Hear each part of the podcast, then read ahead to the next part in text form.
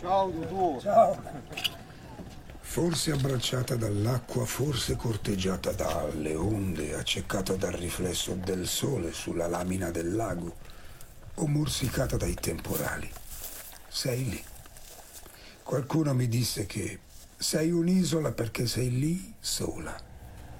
Però la tua è una distanza apparente. Ti guardo da sempre e sei lontana dalla riva soltanto quel poco per non farne parte. Come chi decide di guardare le cose rimanendo leggermente defilato.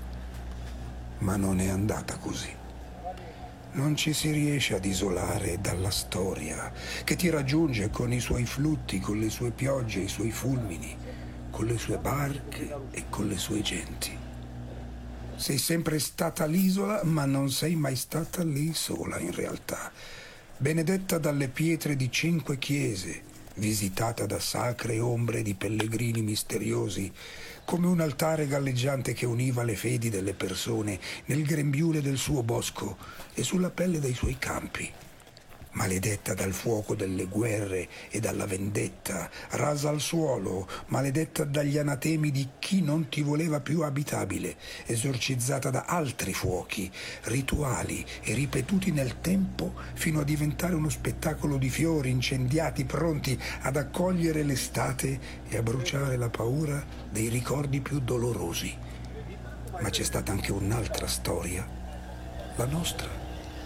Anche noi eravamo isole, circondati da tutto, con le nostre preghiere, le nostre guerre interiori, con i dubbi e i sorrisi del nostro tempo. Sulle tue scalinate di sasso ci sono stati passi di ragazzi nelle serate da non raccontare al mondo sulla riva, dove ciascuno provava a disegnare i propri sentimenti o a mormorare in segreto qualcosa nei tuoi chiaroscuri. Sull'isola ci sono i fantasmi, Sull'isola ci sono gli scheletri e non bisogna passare lì la notte. Sull'isola c'è nascosto un tesoro, come su tutte le isole. Sull'isola in tanti sono diventati uomini e donne, sapendo che una volta raggiunta la sponda di casa, nulla sarebbe stato più come prima. Rifugio per molti in tempi neanche più ricordati, mistura di lingue e credenze luogo di pace, di caccia, di pesca, campo di battaglia, nascondiglio per innamorati, tempio, meta turistica, sogno, ricordo, casa.